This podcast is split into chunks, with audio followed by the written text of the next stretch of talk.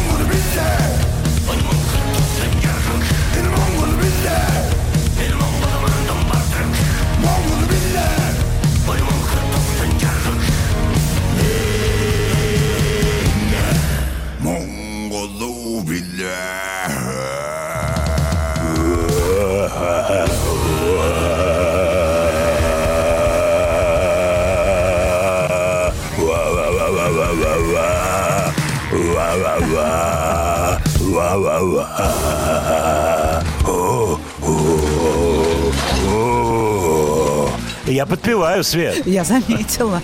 А ты почему не подпеваешь? Попали в ноту. Ну ты Я можешь выше. А я даже вот, знаешь, обычно все певцы, они же хотят выше, выше ноты брать. А тут соревнования. Ну, Вот оно, монгольское. А я еще, я расщепление делаю, Я стараюсь. слышу. Ну, у меня монгольской крови немного, поэтому расщепляется все плохо. Ну, я давайте сразу позвоним могу ребятам. Ну, как плохо? А есть ребята у тебя, кто могут вот подъехать и вопрос решить с расщеплением? Да Монголия тут два лаптя по карте. Ой-ой-ой, Светлана, Светлана. Дорогие друзья, добрый день. Начали с монгольского рока, и тут же пришло 147 сообщений. Вот что значит родная музыка, а? Свет. Ну да. Вот по-английски не пробирает, по-русски берет, берет, хватает, Хватает, но не так сильно, как по-монгольски. И еще, э, понимаешь, вот оно, вон ответ, что надо делать. Надо курс-то брать туда, на Думаете? восток. Ну, на восток, кстати. Кстати, кстати, по комнатям-то ты ходишь? По комнатям, Думай. да. по комнатям ходишь, так думай, как на И восток сырым проект. Да, и ты придумывай проект какой-то интересный, вот с горловым пением, с какими-то хитрыми моментами. Придумывай. Ну, вокалист Ну и разуме- есть. Нет, разумеется, ты солистка. А почему я? А кому, кому? Кому доверить, Кому Света? не вам?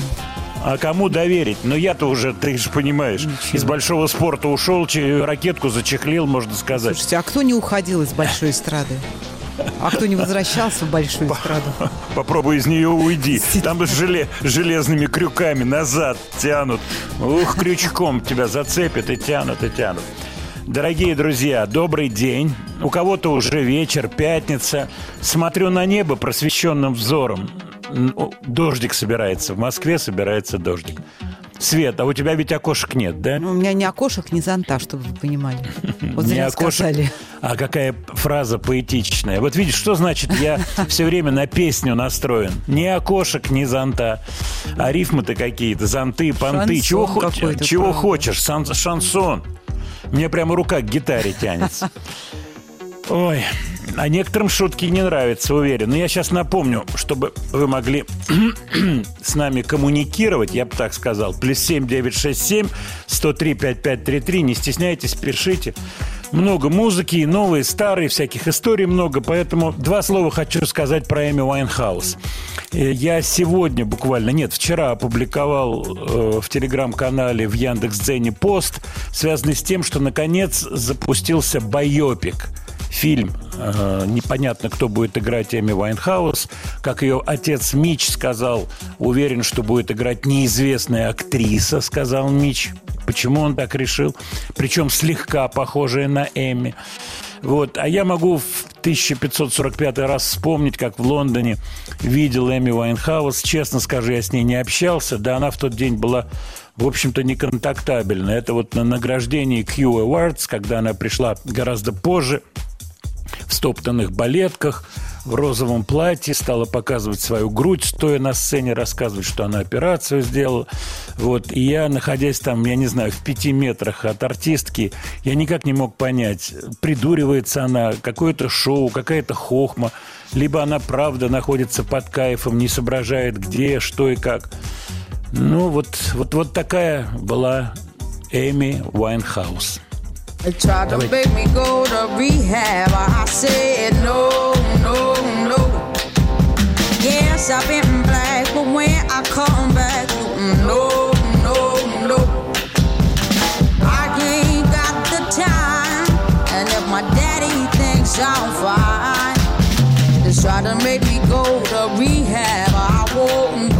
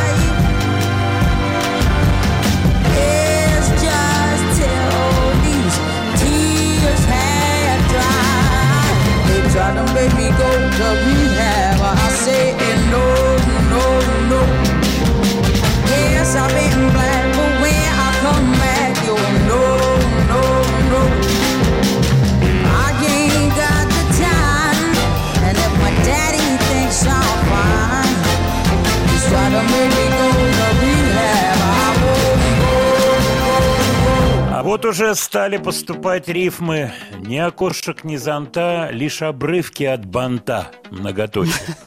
Как тебе? Это пионерские стишки, были такие. Да, лежит на поверхности, правда, но не так уж и плохо, да.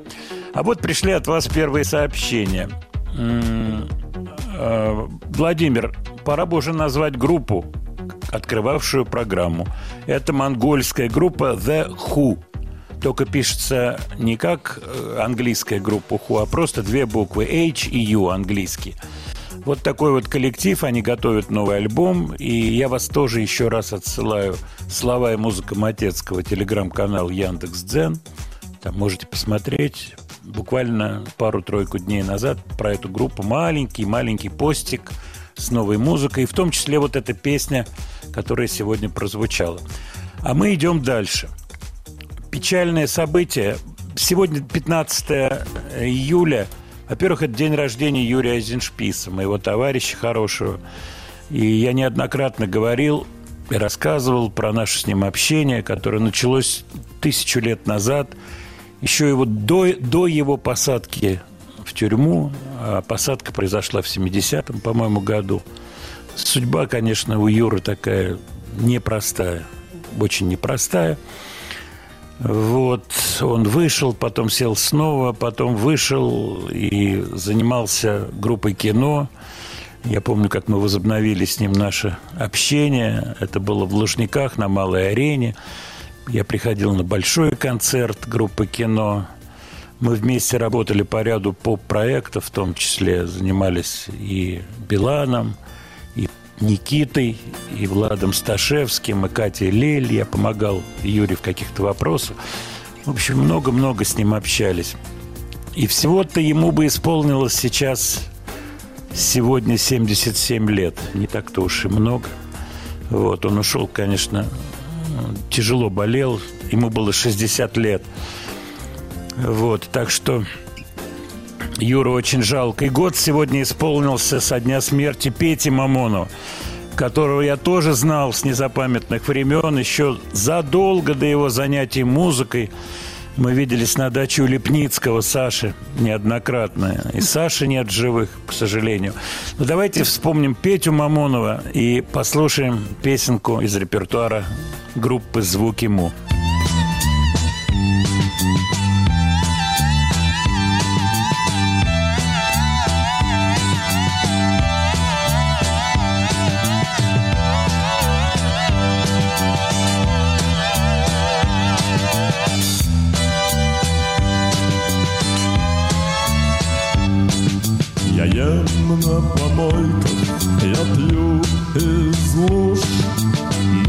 Дождь меня мочит, дождь мне как душ И солнце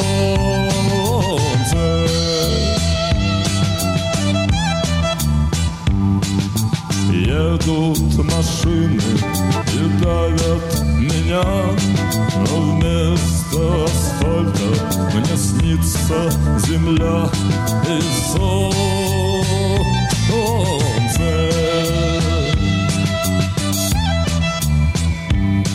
Я хлебные крошки ищу на земле. Ты пинаешь меня, но и тоскуешь по мне тоже ты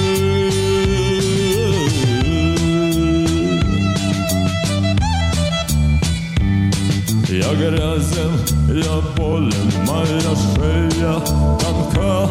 Свернуть эту шею не дрогнет рука у тебя.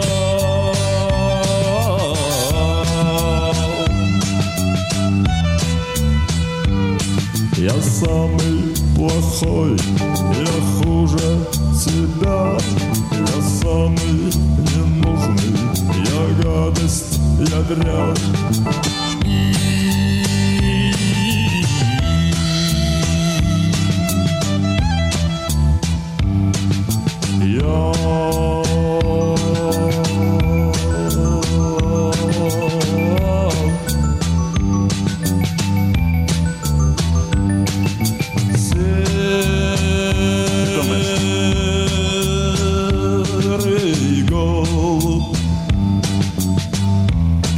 Мамонов, звук ему. Я Я вспоминаю разговоры с э, Александром Лепницким, который приходил к нам в гости. Мы беседовали по поводу звуков Му, по поводу Брайана Ина, который занимался этой группой. Это все было в эфире.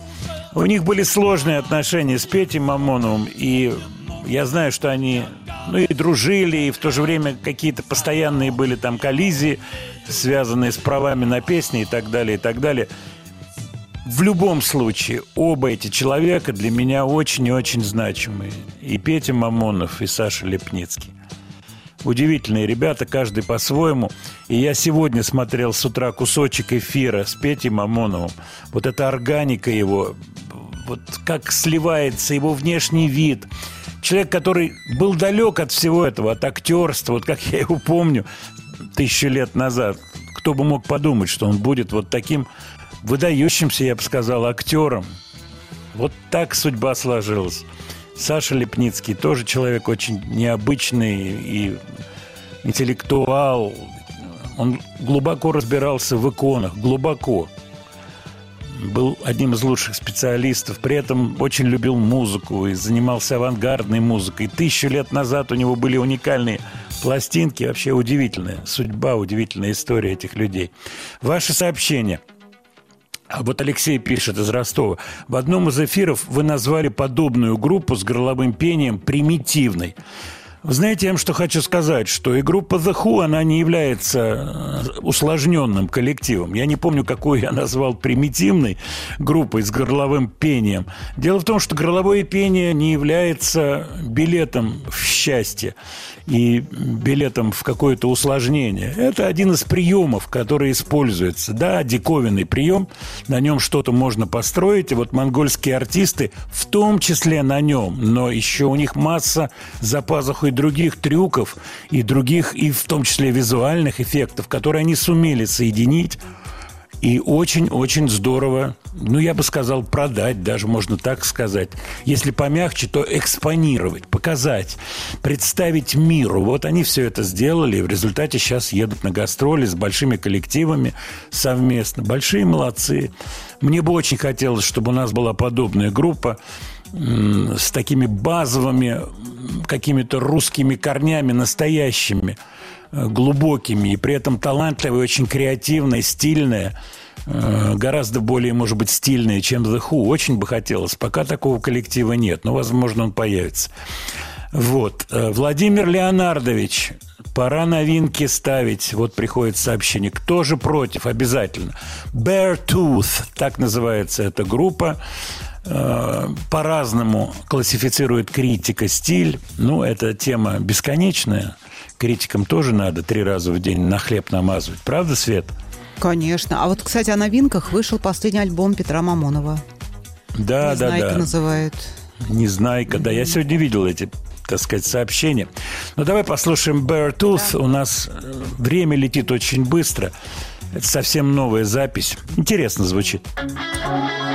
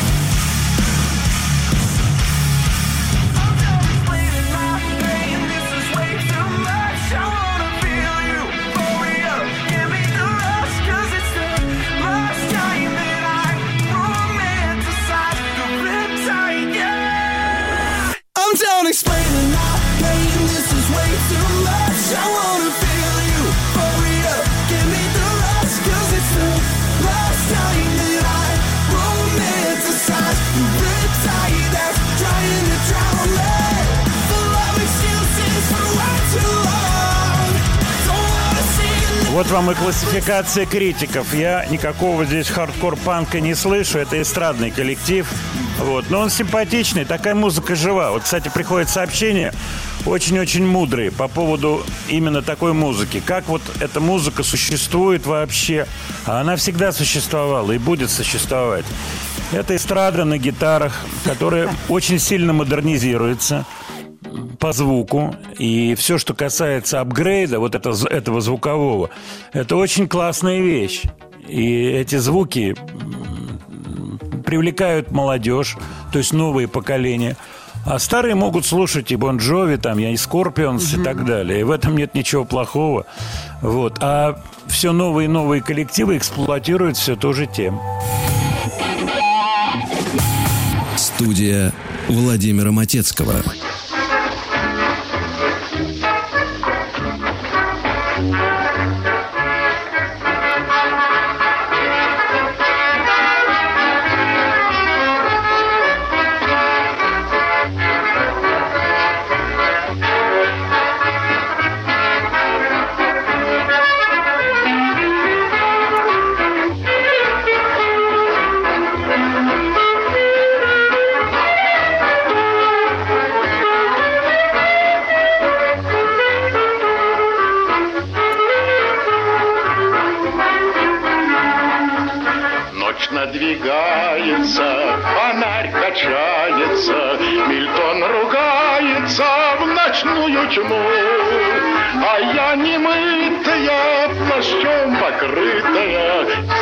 Забытая здесь на углу. Купите ж бублички, горячие бублички, Гоните рублички сюда скорей. И в ночь ненастную меня несчастную, Торговку частную ты пожалей.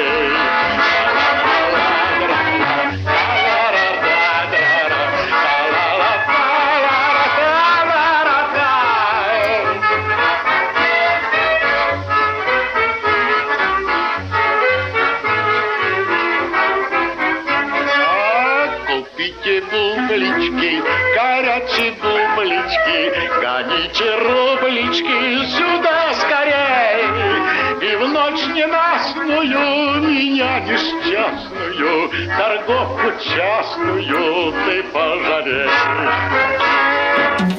Любимой шуткой Утесова э, была такая шутка. Э, Я исполняю песни протеста. Это какие же песни протеста вы исполняете, Леонид Осипович? Скажите. А вот песня «Бублички». Вот как раз песня протеста. Ха-ха-ха. Я помню, давным-давным-давно, в начале 70-х, вот эти шутки по поводу песен протеста. И, это, и эта шутка, она звучала очень-очень часто, к месту и не к месту. Но что касается бубличков, то удивительная история с авторством этой песни, поскольку до сих пор к общему знаменателю э, не пришли. На авторство претендует масса людей.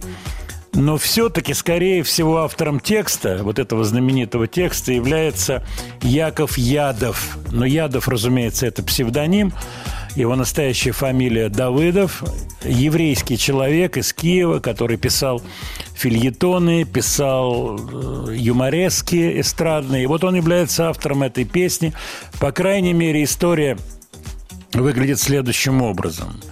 Э, Георгий Красавин, исполнитель куплетов, приехал в Одессу, и пока он доехал к Ядову, который жил на Сумской улице, э, он везде, на каждом углу слышал вот эти крики «купите бублики, купите бублички» и так далее, и так далее. И он приехал с идеей, причем музыкальную идею показал на скрипке, сыграл то, что сейчас называется демо, демонстрационную такую сделал запись. И Яков Ядов отлучился буквально на полчасика и, внимание, не написал от руки, а отстучал на пишущей машинке текст бубличков, и вот уже, собственно говоря, песня была готова. Вечером ее можно было исполнять, что и происходило. А уже чуть позже она попала в репертуар Утесова, причем Утесов корректно спросил у Красавина, можно ли исполнять эту песню. Тот не возражал, В результате вот то, что мы сейчас слышали, песня в исполнении Утесова. Ну, а популяризация этой песни, она шла через массу-массу разных исполнителей. И, в общем-то, э, эта песня и вот эти заходы, такие вот специфические одесские, я бы их назвал, эти заходы в музыке и в словах тоже, они живут, существуют, трансформируются, их мы можем слышать сегодня в репертуаре Шнура и так далее, и далее по списку в эстрадных песнях. Поэтому удивительного ничего нет. Почему про пишущую машинку я отдельно, так сказать, сказал? Дело в том, что Яков Ядов очень любил пишущие машинки. Разумеется, речь шла о механических, не электрических, которые он собирал. Его судьба была э, сложной.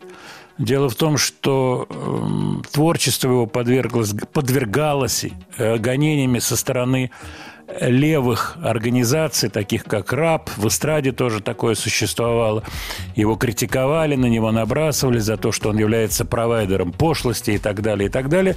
И он даже, в его судьбе был такой эпизод, писал письмо Вышинскому и писал письмо Сталину. И надо сказать, что письмо Сталину возымело действие. Его пристроили в больницу, он был уже глубоко больным человеком. Вот такая история с песней «Бублички». А я вспомнил версию которую исполняли сестры Берри. Я совсем недавно узнал, вот, кстати, интересная тема, что сестры Берри были в Москве в 59 году и выступали э, в ЦПКО имени Горького, Центральном парке культуры и отдыха имени Горького в Зеленом театре. Я никогда не видел фотографий на сцене сестер Берри, но вот якобы такая история существует. Кстати, удивительный момент. Им помогал в карьере никто иной, как Эд Салливан, тот самый, в шоу которого принимали участие Битлз, да и не только Битлз, и Роллинг Стоунс, и Дорс, и Юл Бриннер, кто только не выступал у Эда Салливана. Ну, давайте кусочек послушаем «Бублички» в исполнении сестер Берри.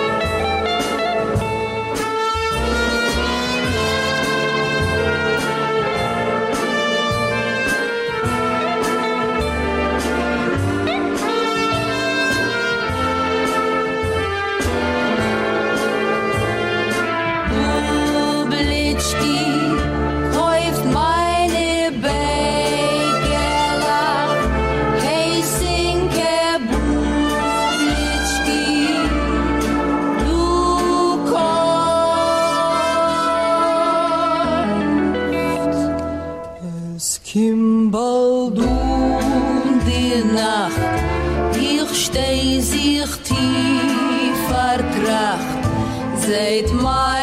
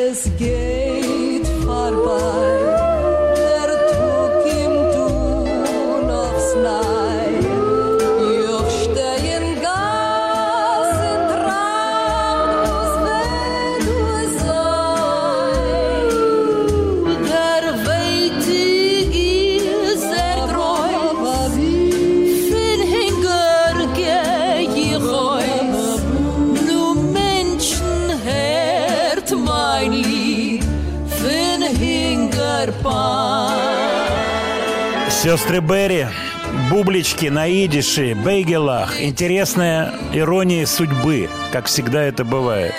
Настоящая фамилия сестер Берри – Бейгельман, что по-русски означает «бубликовы». Или еще лучше «бубличковы». Вот так судьба их нашла, песня. Интересно еще один момент. Вот они поют на идише, да, вроде бы это, ну, ближе всего к немецкому языку. Но они поют, вот, Свет, ты слышишь, абсолютно по-русски. Да, абсолютно, да. А- Абсолютно по-русски. То есть никакого немецкого э, произношения в этом нет. То есть слова произносятся людьми, которые явно поют по-русски свободно. Вообще такая история с приездом их в Москву в 59 году, хотя это было, может быть, на фоне вот этой выставки американской, которая была в Сокольниках, на которой я был семилетний ребенок с дедушкой. Мы ходили, такой ажиотаж был, давали пепсиколу, стаканчики были картонные, никто их не выкидывал. И я помню вкус пепсиколы, который очень сладкий мне показалось. Вот. И проспекты американских машин. Тогда очень-очень было интересно разглядывать вот эти вот американские огромные машины. Студия Владимира Матецкого.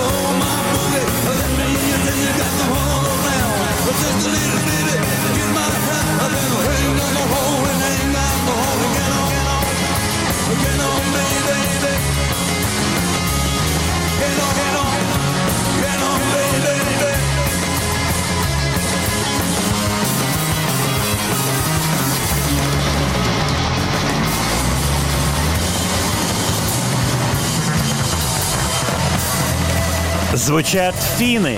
Группа Harry Gaines. Harry Gaines. С маленьким миспеллингом. Вместо C – G. Harry Gaines. Это ваш заказ. На прошлой неделе пришло сообщение. Расскажите про эту группу. С удовольствием это делаю.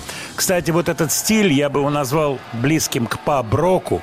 Вот то, что играется в пабах, рок-н-роллы, такой вольный, веселый, заводной, рассчитанный на то, что публика мгновенно реагирует, он существует, никуда не делся, и он перешагивал из каких-то коллективов небольших к таким коллективам достаточно успешным, как Слейд, которые тоже проповедовали, в общем-то, эту музыку. И Финны, три человека, интересны тем, это 70-е годы, то, что мы слышали, Харри Гейнс. То, что главным вокалистом был барабанщик, что бывает достаточно редко. Барабанщик в центре, три человека, слева гитарист, справа бас-гитарист. И вот этот барабанщик, которого э, звали, он, кстати, жив-здоров до сих пор, Рему Альтонен, Рему Альтонен пел все вот эти вещи, все эти рок-н-роллы. Причем интересно то, что он по своему происхождению был цыган. В Скандинавии есть вот эта цыганская диаспора. Я небольшой знаток э, того, откуда попали туда цыгане, и как они попали, и когда, но факт существует, и среди финских артистов, артистов с финскими именами, абсолютно, вот Альтонен, э, есть вот эти ромы э, с цыганского происхождения. Так что ваш заказ я выполнил с большим удовольствием и смотрю на сообщения. Очень много сообщений по поводу э, песни «Бублички». Вот они разные, разнятся. Мне нравится, э, как звучат сестры Берри. Уж очень манерно они поют. Они поют манерно, но дело все в том, что манера – это, я боюсь назвать процент, это очень большой процент успеха песни. Мы все время про это говорим, когда слушаем современные песни, и где мы слышим Кай, чё, частная, торговка частная, частная, торговка частная. Вот это манера сегодняшняя. Сжираются слова и так далее, и так далее. Это работает. Потому что молодняк хочет своей манеры. Он не хочет «Я торговка частная». И манера – это все для песни. Поэтому прислушиваться надо к тому, что это 50, 50 какой-то там год сестры Берри. Кстати, вот пришло сообщение, как же классно сделана аранжировка, богато все звучит. Так оно и есть. И ответственный за эту аранжировку известен. Это Эйб Эльстайн, Эльштейн, да, Бельштейн, так, наверное. Это талантливые товарищи, которые все это дело сварганили и при помощи Эд Салливана запустили, я бы сказал, на мировую орбиту. И вот эти записи в начале 60-х годов сестер Берри, они очень-очень ценились наравне вот с ранними рок-н-роллами. И все это записывалось в студиях звукозаписи на гибкие пластинки, существовало в полный рост. Вот интересное сообщение по поводу концертов Дюка Эллингтона в СССР в 1971 году. Мы об этом сейчас поговорим.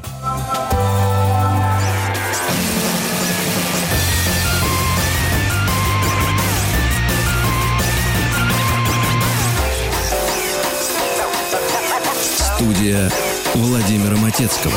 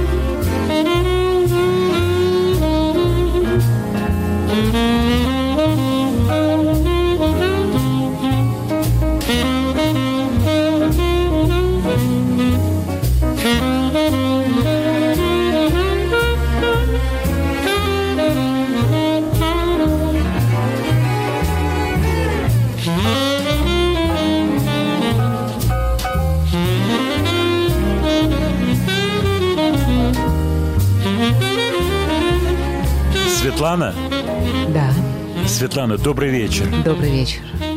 А какие у вас планы сегодня? Ну, Как обычно, мы встречаемся. А, где мы встречаемся? На маяке? А, Вы такие маячки даете, Светлана, интересные. Всегда даете в пятницу интересные маячки. У вас там в Москве-то еще, в общем-то, э, день, а у нас уже сегодня вечер. М, не знаю, я еще не выходила на улицу. Может быть, день, может быть, нет. А, Светлана, у вас нету окон, У очевидно. меня их нет. что отметили наши слушатели в своих поэтических произведениях. Кстати, пришли уже мощные произведения. Что вы говорите? Да, уже есть одна поэма с рифмами, с указанными Ну, рифмами. У меня есть Зонты. знакомый композитор, Композитора у вас есть. который мог бы. Он бы мог бы, этот композитор мог бы. Я обещал сказать пару слов про Дюка Эллингтона. Это было большим событием. Вы знаете, 71 год. Сразу скажу, честно, я не был на этом концерте, на этих концертах. Не получилось. 71 год, но на них были джазмены, музыканты, которые все это тщательно пересказывали. Было общение с музыкантами. Я думаю, что это все было в преддверии приезда Никсона в 1972 году, поскольку был э, такой заметный вариант э, влияния вот этого детанта или разрядки, как это называли, на все аспекты жизни. Кстати, я житель Гоголевского бульвара на тот момент, и я могу сказать, что вот ребята, с которыми я учился, 57-я школа, это где-то вот позади музея искусств Пушкина. То есть это самый, что ни на есть центр. И вот были сломаны старые ветхие здания перед непосредственно Кремлем, вот где сейчас памятник Владимиру, вот на этом месте был целый такой, ну я не знаю, квартал который был снесен. Это все к приезду Никсона делалось. На Волхонке дома снесли. Там тоже ребята жили из моего класса. И вот перед Кремлем, буквально там в 50 метрах от Кремля, от Кремлевской стены, там, я помню, аптека была, очень хорошо помню строение. Все они были снесены. И вот в рамках э, вот этой разрядки приезжали те или иные музыканты, приезжал оркестр Дюка Эллингтона. А то, что ж- тот артист, который сейчас прозвучал, это Бен Уэбстер, который гениальный абсолютно тенор-саксофонист, который тоже в свое время работал в оркестре Дюка Эллингтона. Я не знаю, был ли он в Москве в тот момент в составе. Может быть, и был, кстати. Вот.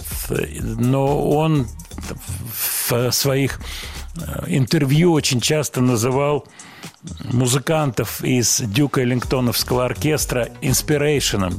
Это люди, которые очень сильно на него повлияли. Э, Два слова про музыкантов американских джазовых. Интересная история. Многие из них переезжали в Европу и работали в Европе. Они имели работу в Скандинавии, они имели работу во Франции, в Германии, клубная работа. Ну, это понятно абсолютно. И вот что касается Бена Уэбстера, насколько я точно знаю, он долгое время жил в Скандинавии, он похоронен, если я не ошибаюсь, его прах похоронен в Дании. И удивительное его было, так сказать, посмертное пожелание. Он играл на старом инструменте. У него был инструмент 1938 года. Умер он в 1973 году, Бен Уэбстер. Так вот, он в завещании написал, чтобы больше никто ни единой ноты после моей смерти не брал на моем инструменте, на моем саксофоне. Так оно и произошло. Этот инструмент хранится в музее, выставлен в музее, никто на нем не играет. Вот такая вот история. А билеты, я помню, ажиотаж был. Билеты на Дюка Эллингтона невозможно было достать. Знаю, что были концерты в театре эстрады. Может быть, где-то еще были. Но вот Алексея Козлова бы расспросить об этом. Он точно абсолютно был на этих концертах. Может быть, даже не на одном. И принимал участие в джем-сессионах. Ну, во-первых, это была не совсем моя музыка, хотя мне было очень интересно. Это 71 год, я уже играл в рок-группе, мне было интересно. Но чтобы попасть на этот концерт, надо было прилагать гиперусилие. Вот, я не стал это делать, о чем сейчас очень сильно жалею. Владимир Леонардович в прошлый в прошлую пятницу были еще заявки, в том числе Марыля Радович. Что она сейчас делает? Марыля Радович, колоровые ярмарки. Свет, ты помнишь эту песню?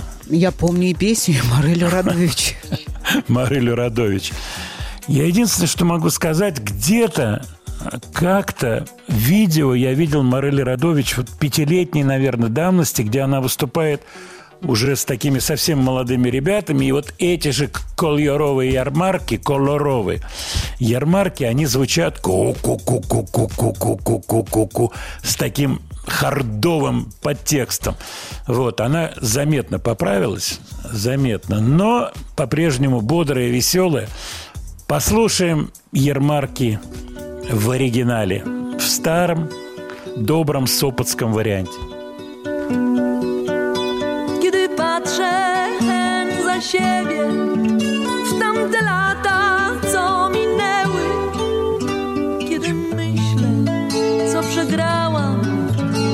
co diabli wzięli, co straciłam z własnej woli, a co przeciw sobie, co wyliczę, to wyliczę ale zawsze wtedy powiem, że najbardziej mi żal. Kolorowych jarmarków,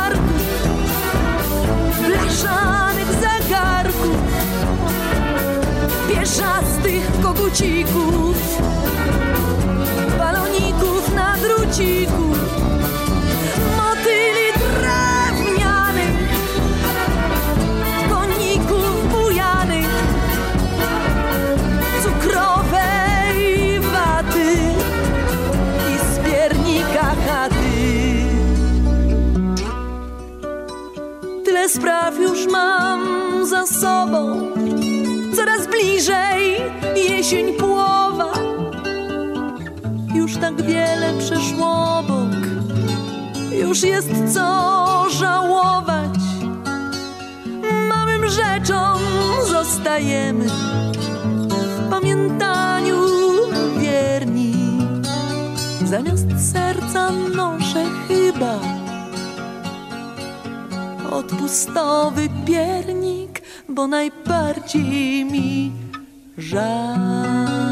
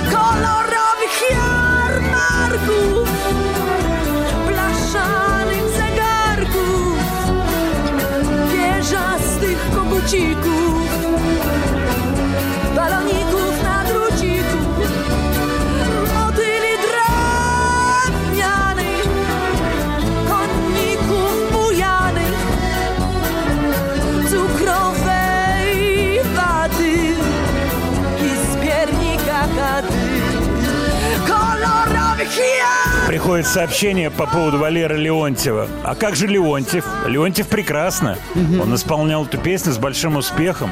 И я помню, даже какие-то давал интервью по поводу того, что Мореля Радович красиво разрешила ему эту песню петь.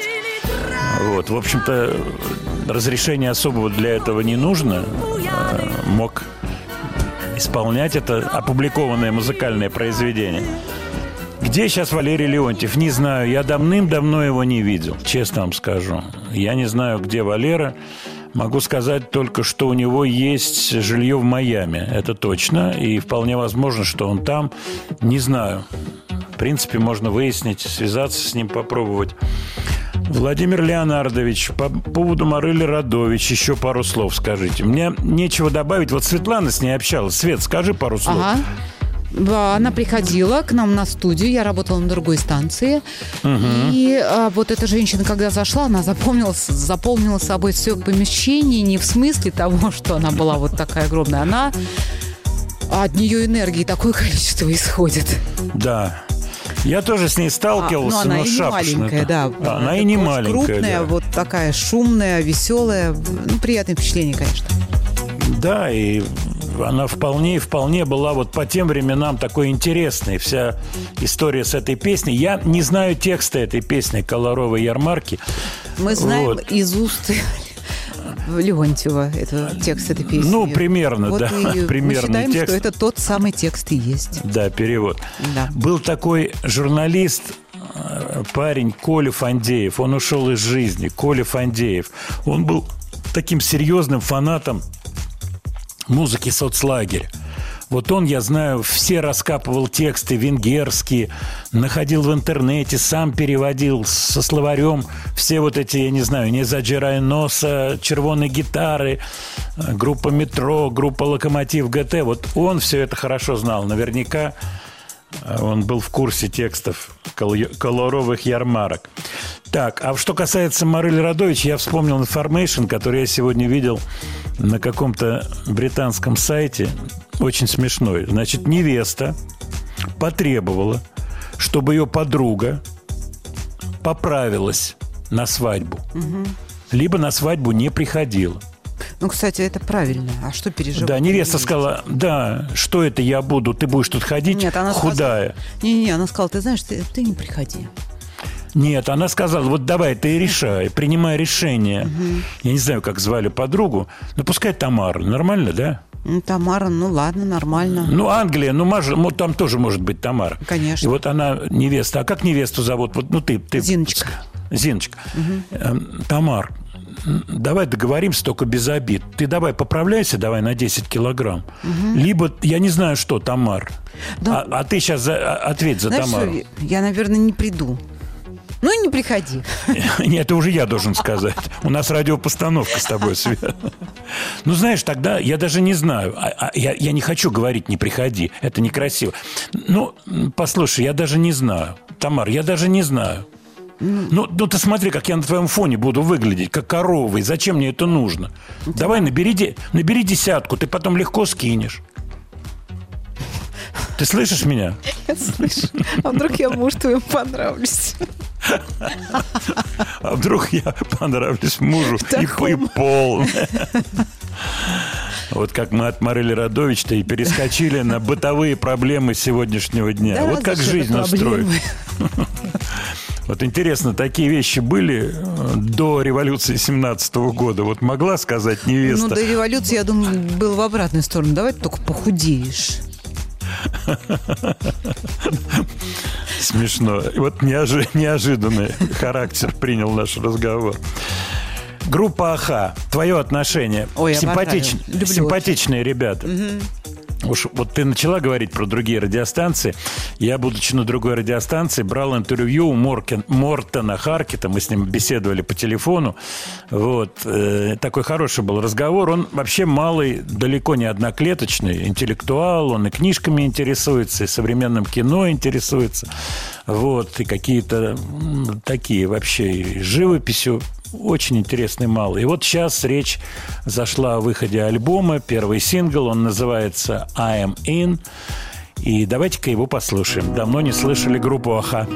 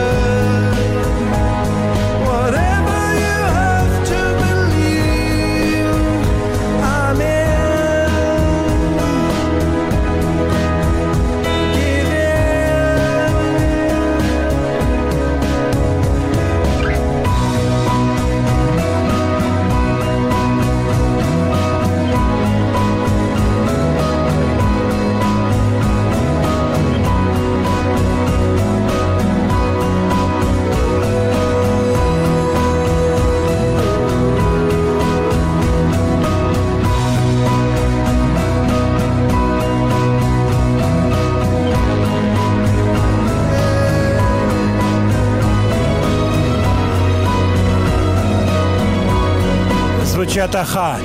Новая песня I Am In. Мне они очень нравятся. Большие тоже молодцы. У него классные, да. И я вспоминаю их кавер Crying in the Rain. Замечательно сделали они. Очень значимо звучала эта песня. Посмотрим, что будет за пластинка. Что касается гастролей, вот от вас приходит сообщение. Сегодня говорить о гастролях очень трудно. Мое мнение, все вернется на круги своя. Для этого нужно время просто. Оно вернется, и я надеюсь, что возобновится и гастрольная история, и вся остальная. Когда, что, ну, прогнозировать очень трудно. В любом случае, все, что связано с этой группой, представляет, как мне кажется, большой музыкантский интерес. Вот от вас приходит интересное сообщение. Владимир, а сколько ключевых знаков в фа диез? Ну, если вам действительно надо это знать, откройте интернет, и вы найдете все, что там нужно по поводу всех знаков диезных и бемольных и тональностей. А так, конечно, три диеза – это тональность параллельная ля мажору. Отсчет идет очень просто. До мажор без ключевых знаков, соль мажор. Один диез – это фа диез, ре мажор. Это два диеза, фа диез и до диез. И ля мажор и фа диез минор – это три диеза, фа диез, до диез и соль диез. Вот и вся история. Это в, в диезную сторону. Ну и, соответственно, в бемольную сторону там фа мажор с одним бемолем, ре минор параллельно, ну и так далее. Это, так сказать, азы, поэтому посмотрите, все это есть. Это пригодится вам, если вы занимаетесь музыкой, обязательно вам пригодится. Кстати, вот по поводу гармонии из песни «Кор- «Колоровой ярмарки», там есть хитрость, не соль мажор, там увеличенный ми. Не обращал внимания, честно вам скажу. Для меня эта песня как бы такая ну, как бы ностальгическая, я бы так сказал. Может быть, там и есть какие-то хитрости. Когда бывает нужно разобрать что-то, вот садишься, начинаешь разбирать. Что вы можете сказать про Алана Парсонса? Вышла пластинка, по-моему, еще не вышел альбом. Вот, а хит-сингл мы с вами слушали. То, что сейчас звучало, очень похоже на э, Бон Джови. Не знаю, что Бон Джови сейчас делает. По поводу интервью с Мортоном Харкетом. Вы рассказывали, что общались с ним в Монако. Да, я общался. Мы обедали вместе с Димой Маликом, с Дмитрием Маликом, моим товарищем в Монако, с Мортоном. Вот. И, он рассказывал, я про это говорил, про то, как ему нравится Джозеф Братский, Иосиф Бродский. И впоследствии вышел его сольный альбом, где была песня, как минимум одна, на стихи Иосифа Бродского. Вот мы на эту тему с ним беседовали, и он был просто весь вот в большом-большом таком эксайтменте по поводу Бродского. Ему очень-очень нравилась поэзия Бродского. Мы говорили о каких-то переводах, которые существуют. Вот. Вот такая была история. Вообще там все трое были. И Мортон был, и два других музыканта были. Ну, Это давненько было, какие-то 90-е годы. Так, мы идем дальше. Свет, смотри. У нас э, идет группа «Диктофон». Давай-ка мы их послушаем. а? Давайте мы после успеем? новостей. Нет, за 40 минут нет, секунд. То есть за 40 секунд. Я, да, я вот сейчас смотрю, да, времени совсем немного. Э, По поводу ваших э, просьб. Еще у нас будут э, сегодня звучать песни, которые э, вы называли в прошлую пятницу. Владимир Леонардович, новинки не забывайте. Обязательно новинки будут. Мы об этом еще поговорим.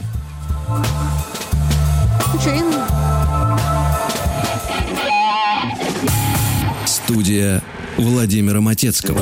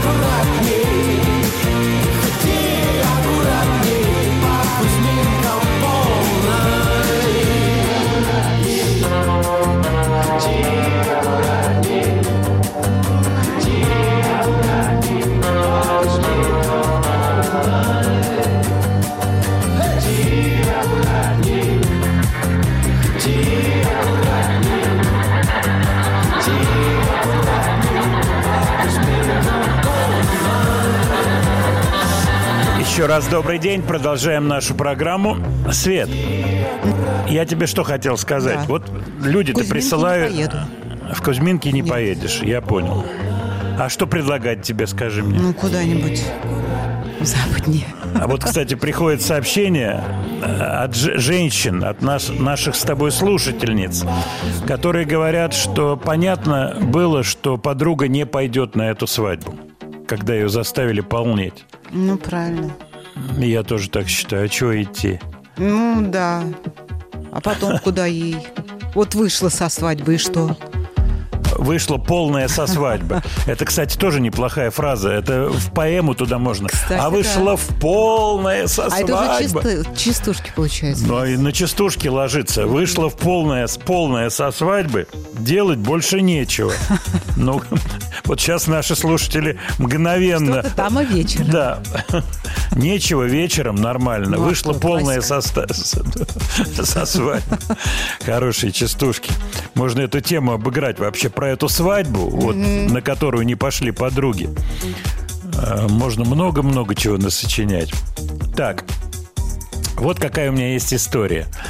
В свое время в Лос-Анджелесе, в тот момент, когда происходила работа над проектом Red Sky с Дезмондом, я познакомился с массой разных музыкантов.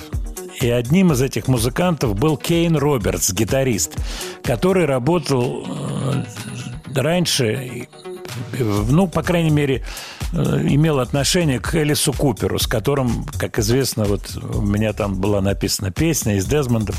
Кейн Робертс, очень симпатичный малый, который, я помню, ездил на велосипеде. Это 91 год, у него был спортивный велосипед, такие, очень такие э, специальные наряды велосипедные. Он сам был таким спортматиком.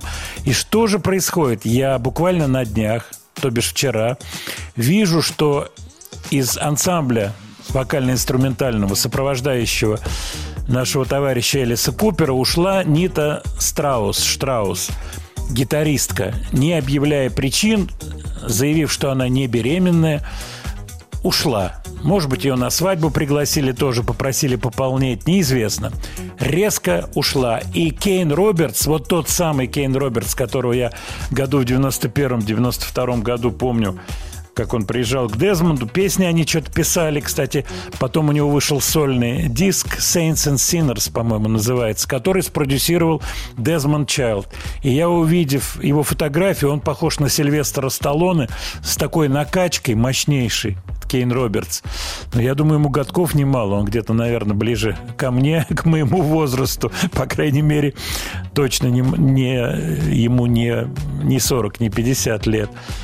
Все, он уже артист группы Элиса Купера. И Элис Купер по этому поводу заявил, что он очень рад, что вернулся Кейн Робертс. Я нашел эту пластинку, которую Дезмонд продюсировал. И насколько ностальгически все это звучит. Вот мы сегодня уже обсуждали вот этот поп, э, поп-рок с гитарами, который в те годы он начал ломаться под воздействием нирваны, под воздействием гранжа. Но еще был то, что называется в цвету и в соку, играл звучал, вернее, на всех радиостанциях. Давайте послушаем Кейна Робертса песенку. Она называется «Twisted». Не глядя могу сказать, что наверняка в соавторах и Кейн Робертс, и Дезмонд Чайлд. You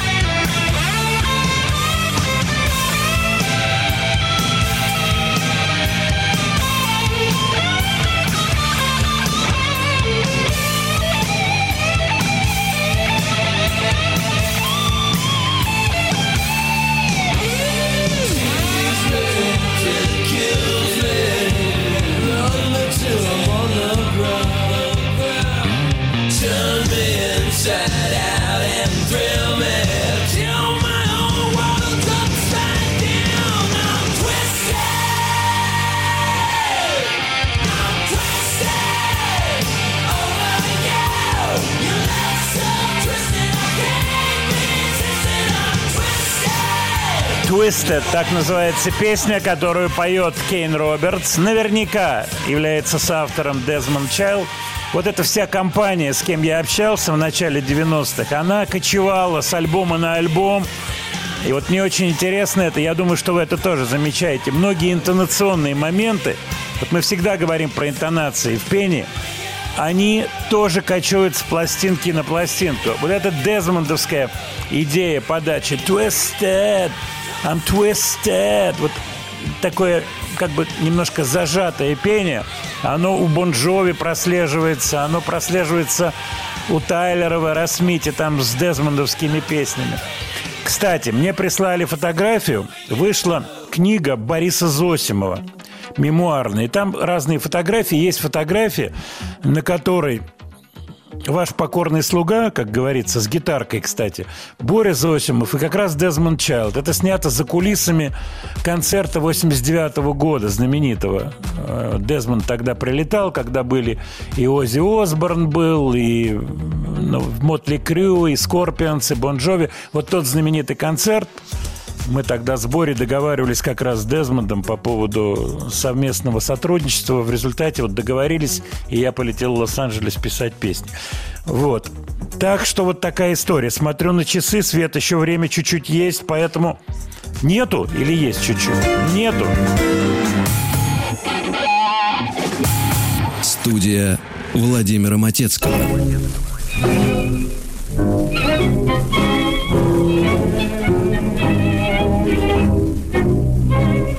Бананово-лимонном Сингапуре. Ой, когда поет и плачет океан, И гонит по слепительной лазури Птиц дальний караван. Бананово-лимонном Сингапуре. Ой, Когда у вас на сердце тишина, вы брови темно-синие нахмурь, Тоскуете одна. Там, там, дай да, а, та да да там, да. И нежно вспоминая иное небо мая, Слова мои и ласки меня. Вы плачете и это, что наша песня света, А сердце не согрето без любви огня. И сладко замирая от криков попугая, Как дикая магнолия в цвету. Вы плачете и это, что песня не допета, Что это где-то, где-то унеслось мечту. Там, там, дай да да да да да там дай да В опаловом и лунном Сингапуре когда под ветром ловится банан вы грезите всю ночь на желтой шкуре. Под головы обезьян. В опаловом и лунном Сингапуре Запястьями и кольцами звенят Магнолия тропической лазури. Вы любите меня там, там, дай да да ах,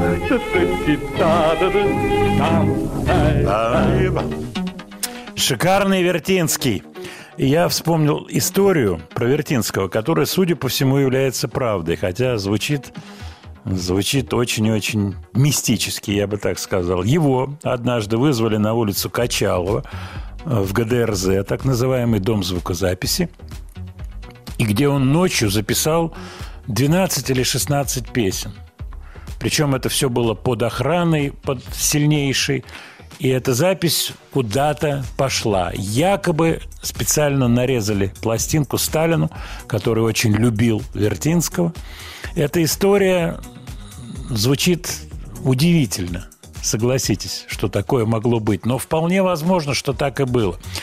И Вертинский все время сокрушался по поводу того, что он как бы существует и одновременно не существует. Да, он мог заниматься концертной деятельностью, и он постоянно этим занимался, чтобы заработать деньги, но пластинки его не издавались. Конечно, ответ на этот вопрос очень прост. Идеологически его творчество не было пригодным для массового тиражирования. Обычная история. При советской власти аналогичная штука была, например, с театром на Таганке. Существовал театр на Таганке, и достаточно острые вещи там ставились. Но на телевидении, на более массовом э, СМИ это уже было невозможно. Замечательный Вертинский, обратите внимание, его манера пения, его грассирование создает как раз вот этот трейдмарк, про который мы все время говорим. Особенность создает специфику свою, которая позволяет человеку сразу, артисту, сразу отделяться от всех других артистов. Ну и, соответственно, этому бесполезно э, подражать, потому что ты сразу становишься в очередь за этим человеком. Позади него, ага. Так вот, ты копируешь Вертинского, ага, а Вертинский уже есть. Замечательный просто артист. Дочки, две удивительные, Настя Марьяна. Семья. Жена тоже была Вертинского.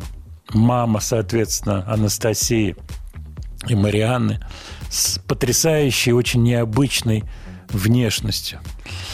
Так, я читаю ваши сообщения. По поводу Пола Маккартни. Вот Андрей прислал такой вопрос. Как реагирует Пол Маккартни на провокационные вопросы относительно нотной грамоты? Ведь его провоцировали всякие журналисты.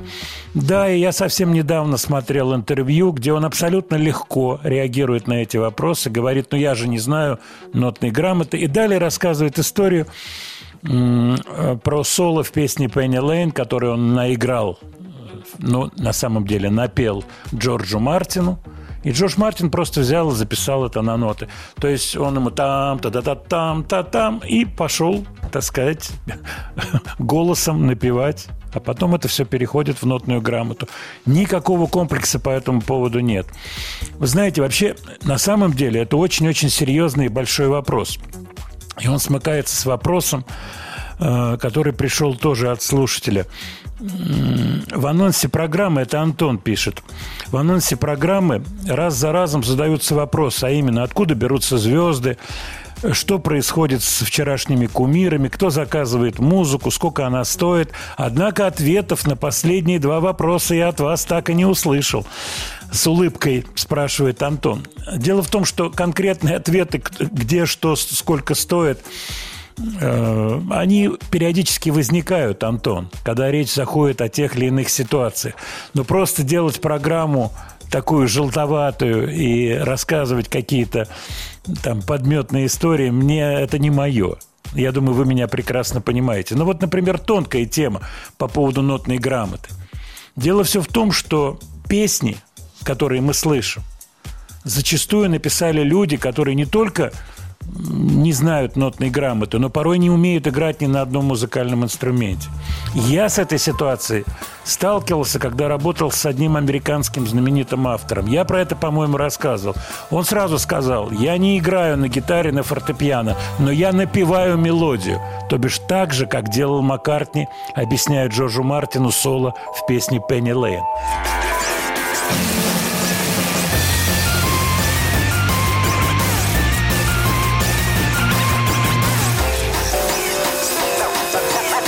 Студия Владимира Матецкого.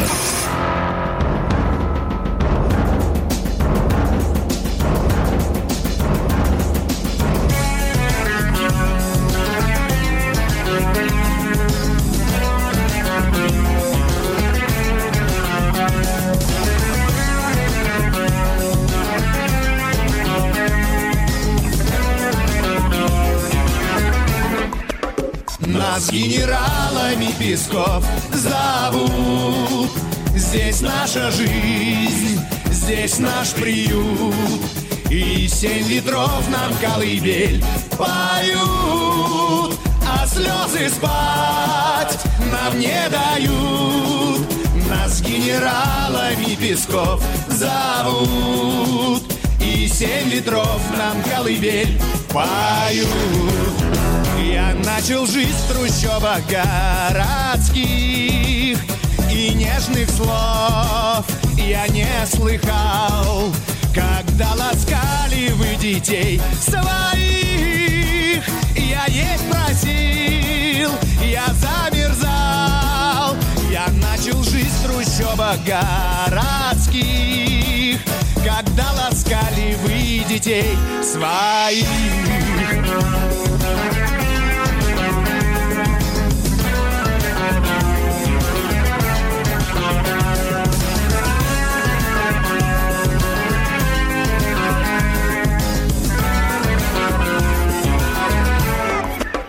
За что вы бросили меня? За что? Где мой очаг? Где мой ночлег? Не признаете вы мое родство А я ваш брат, я человек За что вы бросили меня? За что? Не признаете вы мое родство генералами Песков. Зовут. Здесь наша жизнь, здесь наш приют. И семь ветров нам колыбель поют А слезы спать нам не дают. Нас генералами Песков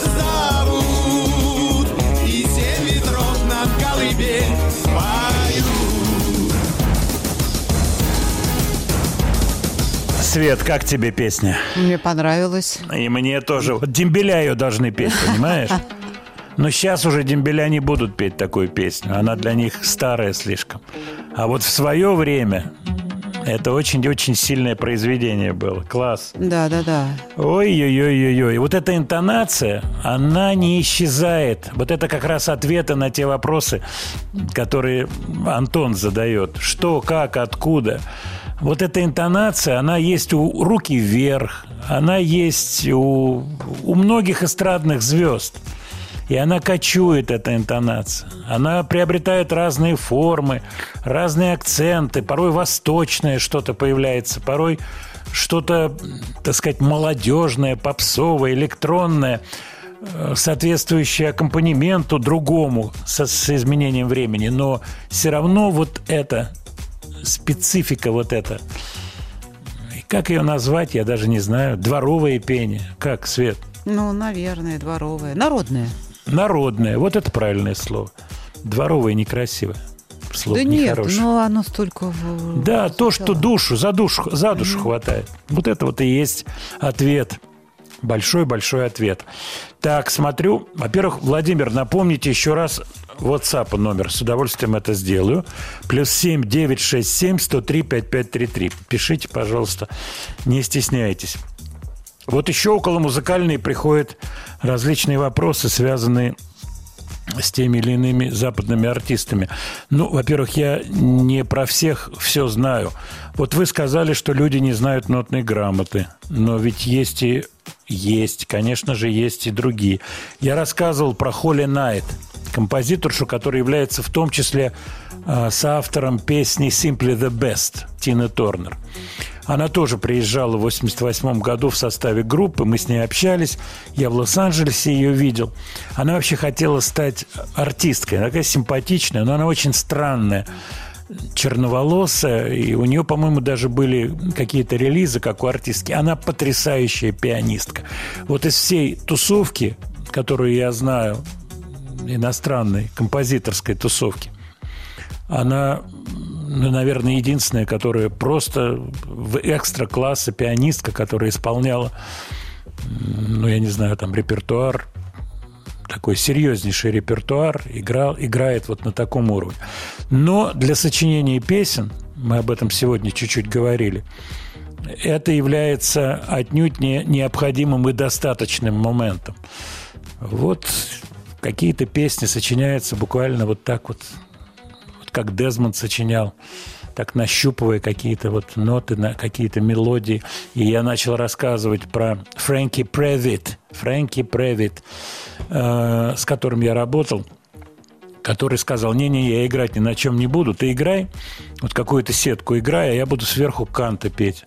И вполне человек себя прекрасно чувствует и сочинил очень-очень неслабые хиты. Так что всякая история бывает. Но, конечно, музыкальное образование в целом, оно положительное, оно для долгой-долгой жизни в музыке, оно очень-очень, конечно, способствует, то, что. Студия Владимира Матецкого. Так, еще смотрю на ваши сообщения по поводу группы The Cars. Э, Но дело в том, что давным-давно Ор умер, умер давным-давно, клавишник. А не так давно умер Рика Кейсик. Он жил в Нью-Йорке, он развелся со своей э, модельной женой, у него два сыночка очень симпатичных было, он жил в Нью-Йорке. Вот, но, по-моему, The Cars не существует, по-моему. Вот тот вариант, как с э, группами, которые не содержат ни одного оригинального original member и продолжают гастролировать, это, по-моему, не про Cars. Но на 100% я сказать не могу. Вряд ли они существуют. К сожалению, Рика Кейсик умер. А Вот про Ирвина Берлина. Нет, много примеров э, по поводу, вот, так сказать, сочинителей, которые не, не были, эм, так сказать, классическими музыкантами в, в таком понимании, классическом понимании этого слова, скажем так. Дело в том, что интересный момент, когда люди сознательно э, ограничивают себя в каких-то вещах. Я имею в виду, не хотят развиваться, например, знать гармонию, а играют интуитивно. Это тоже подход, я бы так сказал. Такой подход существует. Но тут со всеми, как говорится, обратными эффектами, которые могут быть. Ты можешь вот на этой интуиции что-то сделать, что-то сочинить, но для долгой жизни, для долгого пребывания в музыке это мне кажется, такая вещь опасная. Я работал здесь с людьми, которые вообще, так сказать, интуитивно сочиняют и интуитивно берут аккорды на клавишном инструменте. Вот, интересные ребята, талантливые ребята. Ну, всякие попадались. Вот. И, соответственно, есть люди, которым вот это образование, особенно преджазованность, мешает, когда они хотят идти в сторону более такой, я бы сказал, попсовой музыки, а при этом багаж джазовый, он все время нагружает сложными гармониями. Я думаю, музыканты меня прекрасно сейчас понимают. Именно об этом Кортни Лав говорила, рассказывая про своего гитариста, который пошел учиться в Джульярд и стал брать, говорит, какие-то аккорды, там шестерки невероятные и прочие, увеличенные. Э, В рок-музыке, в поп-музыке это это ни к чему. Но вот такие тоже бывают истории. Так, идем дальше. И я по поводу новинок нашел такую песенку группы I Prevail. Мало что знаю про этот коллектив, но песню под названием Bad Things я хочу вам засветить. Итак, I Prevail.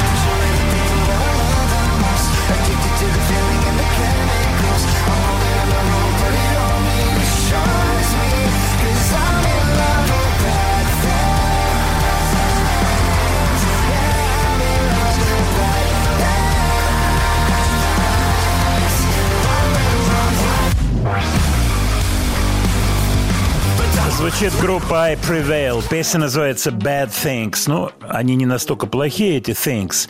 Кстати, интересная история этой группы. Они существуют с 2013 года. В следующем году 10 лет будет. Они из Мичигана, из Америки. В группе два вокалиста. Один, как говорится, светлый, второй темный. В том плане, что вокал чистый и вокал грязный. Два на контрадикции работающих вокалистов. Это вообще сейчас достаточно распространенный прием. Вот для меня это эстрадная тоже музыка. Я не вижу здесь какой-то большой вот тяжести. Наоборот, все сделано по, абсолю- по абсолютно понятным музыкальным законам эстрады. Вот, в хорошем понимании этого слова. Николай Носков, вокалист, который мне очень нравится, и мне приятно видеть, что вы разделяете мою симпатию. Кстати, еще раз хочу сказать по поводу ваших сообщений в WhatsApp. Вот пришло сообщение, куда же вам писать, говорят, что к вам они не проходят. Я затрудняюсь сказать. Свет, у тебя есть какой-то комментарий на этот счет? Нет, не знаю. По-моему, все проходит. проходит. Давайте мы сейчас посмотрим. По-моему, все проходит. Поэтому, пожалуйста, пишите. Я уже несколько раз этот номер называл. да, Я буду проходит. стараться Сейчас отвечать. редактор посмотрел. Все. Отлично, спасибо. Так вот, Николай Носков. Сейчас э, идут переговоры о возобновлении Горький парка, деятельности группы Горький парк. Какая будет конфигурация? Я думаю, мы узнаем из первых рук от Стаса Намина. Мы ему позвоним, может быть, в следующую пятницу, узнаем, какие идеи есть и как будет выглядеть Горький парк. Было бы замечательно, если бы Носков Коля смог работать в Горький парке. Я не знаю, как его самочувствие. Будем надеяться, что все нормально. Ну, а сейчас послушаем, давайте песню в его исполнении.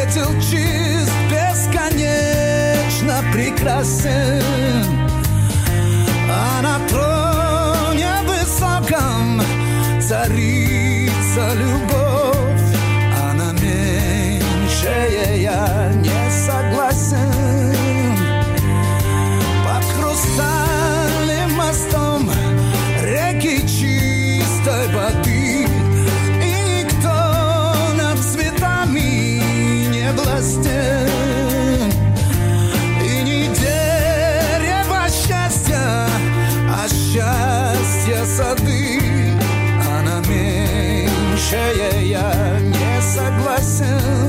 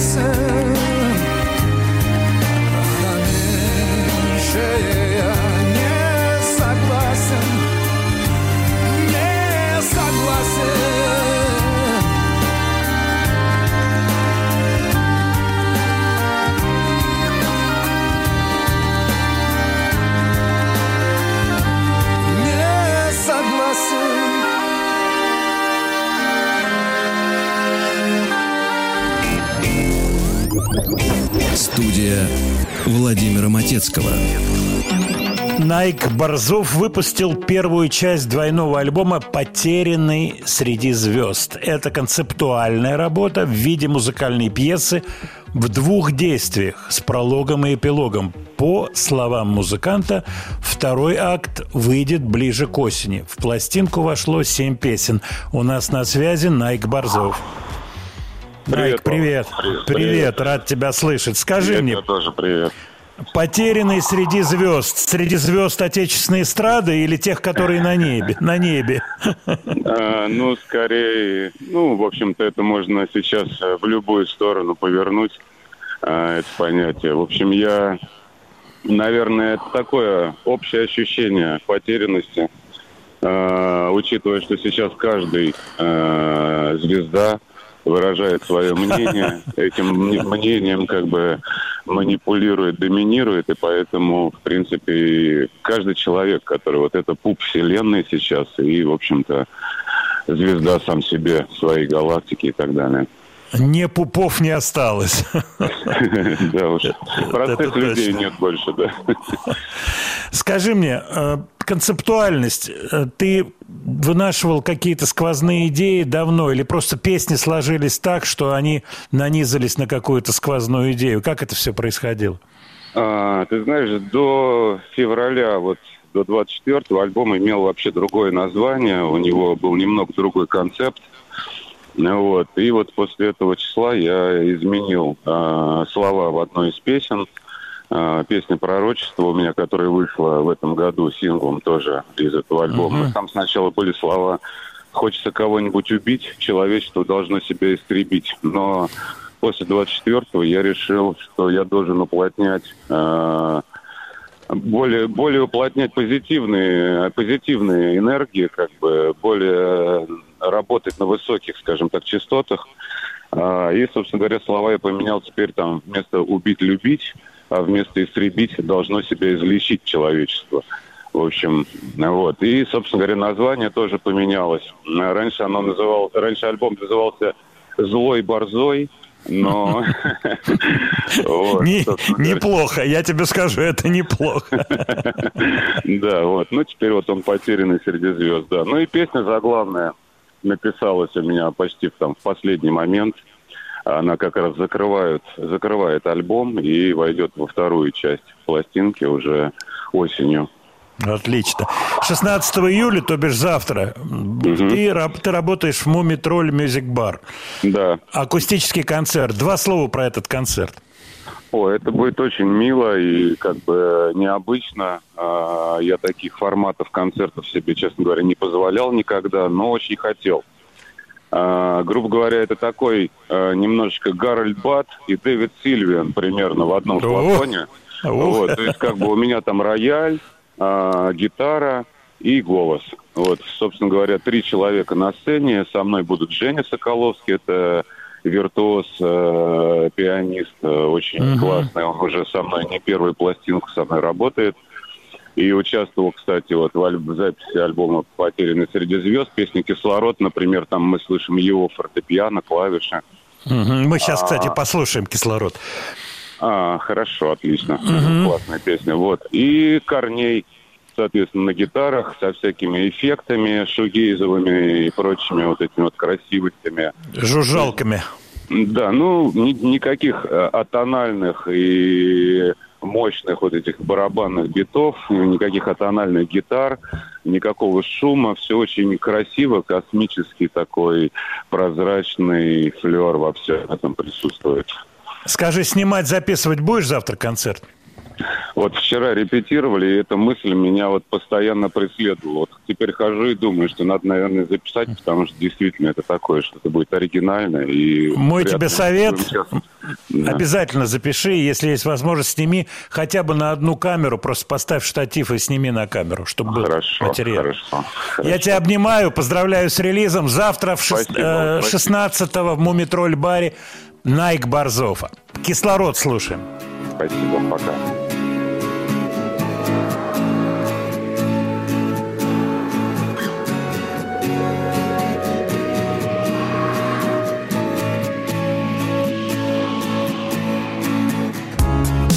Разрываю кокон,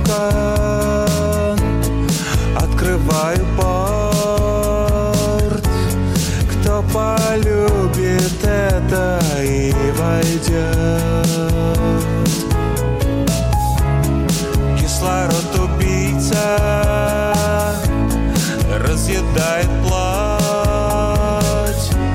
Все, что дышит им, то умрет распахнутые двери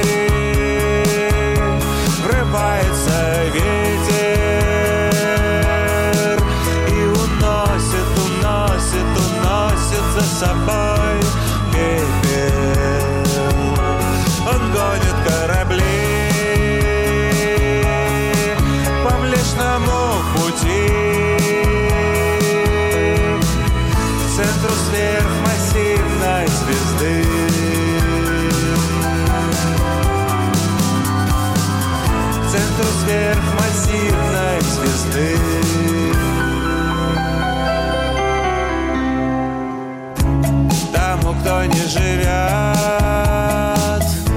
не нужен кислород. Того лишь чип спасет, придаст какой-то смысл. Что копится, растет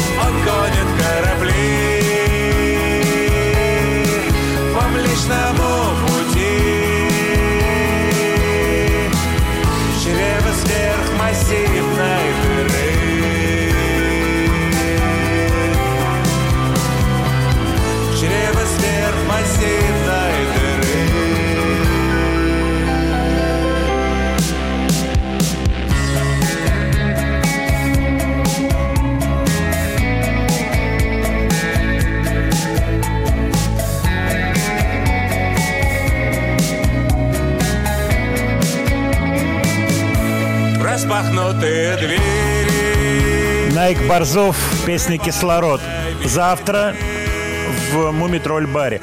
Вот пришло сообщение, Лео пишет, а как же проходочки разыграть на Найка? Ну, у нас нет проходочек, я думаю, из-за того, что клуб маленький. Я сейчас уточню. Свет, скажи мне, э, Уже ничего... нет мест, к сожалению, уже все разобрали.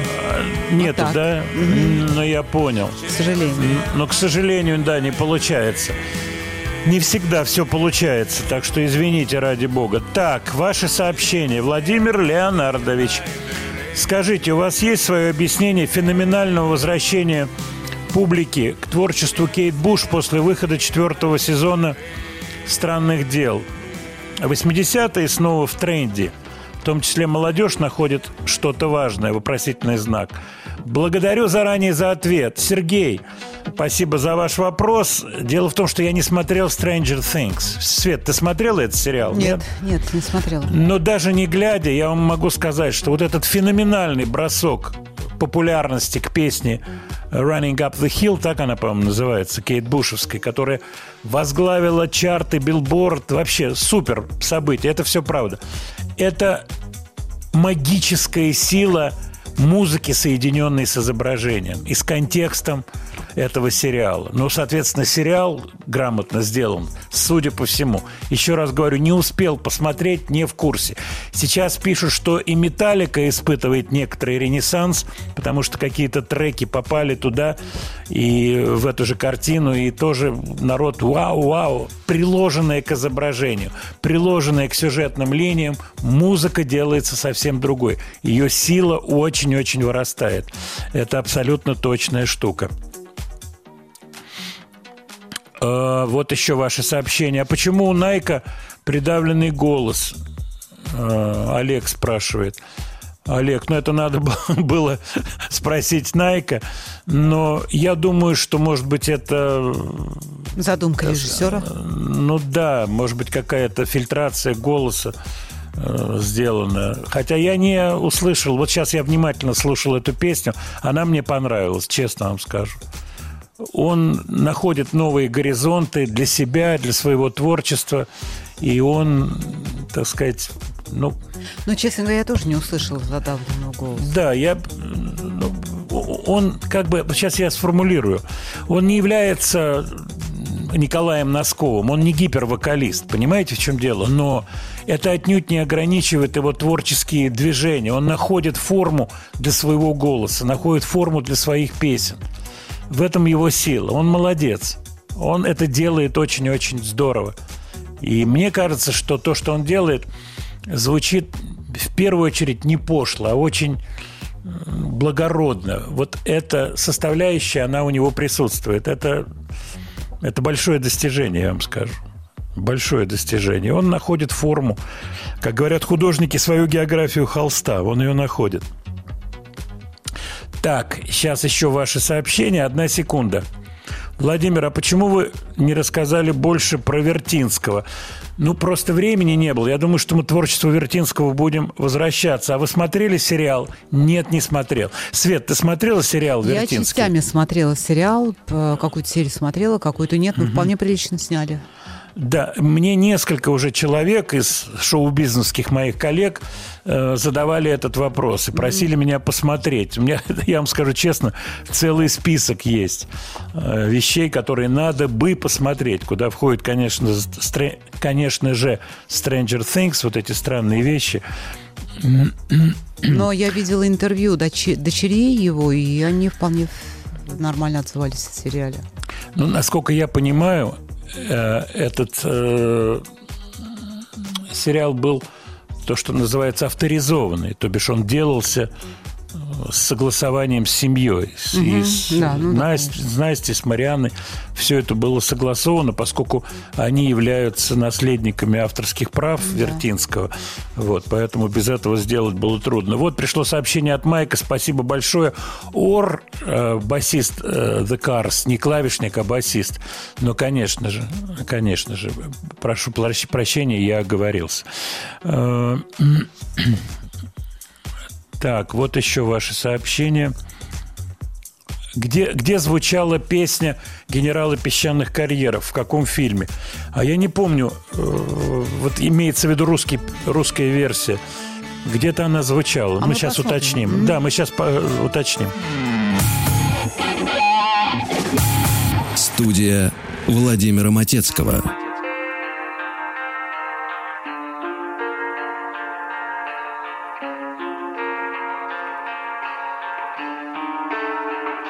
With every little moment, every little raindrop, every little sunspot, can't you see the war is over?